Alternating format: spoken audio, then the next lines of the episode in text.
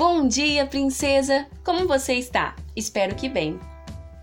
A nossa meditação de hoje está lá no livro de Gênesis, capítulo 4, versículos de 3 ao 5, que dizem assim: Passado algum tempo, Caim trouxe do fruto da terra uma oferta ao Senhor. Abel, por sua vez, trouxe as partes gordas das primeiras crias do seu rebanho. O Senhor aceitou com agrado Abel e sua oferta mas não aceitou Caim e sua oferta. Por fim, Caim se enfureceu e o seu rosto se transformou. A palavra inveja é composta pelos étimos latinos in, que significa dentro de, e videre, que quer dizer olhar. Juntas, elas significam um olhar mau, um olhar que penetra nos outros de forma destrutiva. Ou seja, a pessoa invejosa está sempre de olho na vida alheia, desejando o que a outra pessoa tem. O seu objeto de desejo está nas mãos de outra pessoa. A inveja é compreendida como uma paixão humana, um desejo que o nosso coração, que é descrito pela Bíblia como enganoso e perigoso, é capaz de produzir. Quando nos permitimos ser guiadas pelo sentimento da inveja, ela interfere em nosso julgamento e em nossas ações, fazendo com que nos tornemos ingratas com aquilo que possuímos e desejosas pelo que os outros possuem.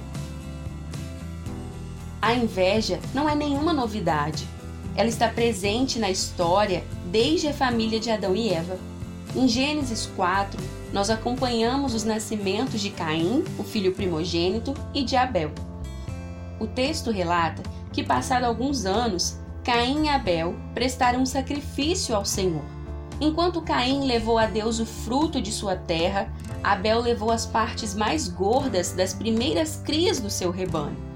Nós conhecemos muito bem a história desses irmãos, não é mesmo? O sacrifício de Abel foi aceito por Deus, mas o de Caim não. Caim não aceitou o fato de Deus não ter recebido a sua oferta e logo foi tomado pela fúria. Nós podemos observar que a postura do primogênito deixa clara uma rivalidade entre ele e seu irmão. Ambos desejavam o favor de Deus, mas quando isso não acontece com Caim, ele é tomado pela inveja e por uma competição egoísta, e não se contenta até tirar a vida do seu irmão. Lá no Novo Testamento, no livro de Tiago, no capítulo 1, versos 14 e 15, nós somos alertados de que nós somos tentadas em nosso interior por maus desejos e que se nós não lutarmos para vencer essas paixões, essas vontades, nós podemos ser arrastadas e seduzidas por elas. Ao cair na sedução de nosso desejo, assim como Caim se deixou enganar, aquilo que era só uma vontade em nosso interior, uma vozinha escondida, torna-se real, vindo à luz como um pecado, um pecado que, após ser consumado, gera morte.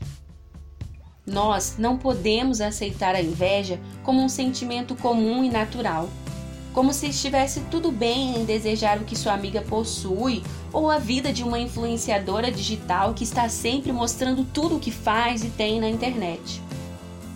O Senhor não deseja que nos deixemos levar pelos desejos de nossa velha natureza.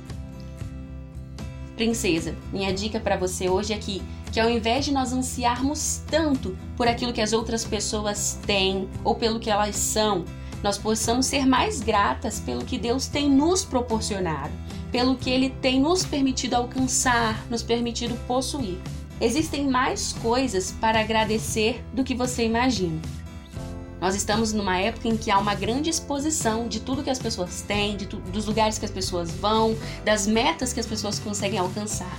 E quando nós bebemos muito disso, nós colocamos os nossos olhos naquilo que outras pessoas têm, pode ser que cresça em nosso coração uma angústia por tudo aquilo que nós não temos, por, pelas dificuldades que nós crescemos. E a Bíblia nos alerta para não ficar de olho nessas coisas, porque se você olhar para isso, né? Se você está estiver atento ao que só o outro tem, ao que o outro possui, ao invés de você ficar feliz pelo outro, você corre um grande risco de desejar ter o que a outra pessoa tem.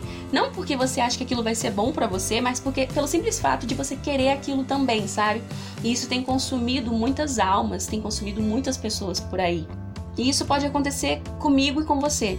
Por isso que nós precisamos estar atentas para isso e não aceitar isso como algo natural, por mais que a nossa cultura, por mais que as coisas que a gente consuma apresente isso como algo natural. Nós temos que rejeitar a inveja e combatê-la à luz do amor e da verdade de Cristo. Amém? Tenha um dia abençoado e até amanhã.